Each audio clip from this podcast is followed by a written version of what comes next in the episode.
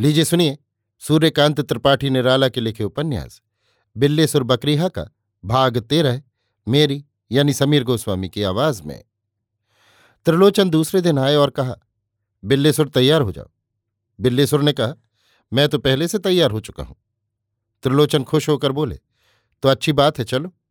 बिल्लेसुर ने कहा, भैया मन्नी की मौसी सास की भतीजी की ससुराल में एक लड़की है, कल आए थे, बातचीत पक्की कर गए हैं, अब तो मुझे माफी दीजिए। त्रिलोचन नाराज होकर बोले, तो वो ब्याह जरूर गैतल होगा, वैसी ही लड़की होगी, हम शर्तबद्ध कर कह सकते हैं। मुस्कुराकर बिल्लेसुर ने जवाब दिया, और तुम्हारा दूध का धोया है।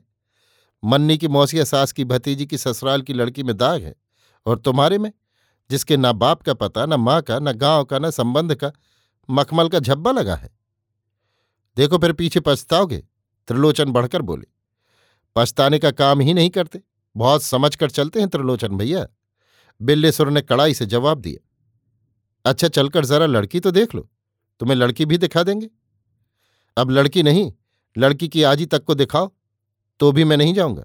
जब घर में अपने नातेदारों में लड़की है तब दूसरी जगह नहीं जाना चाहिए, ये तो धर्म छोड़ना है।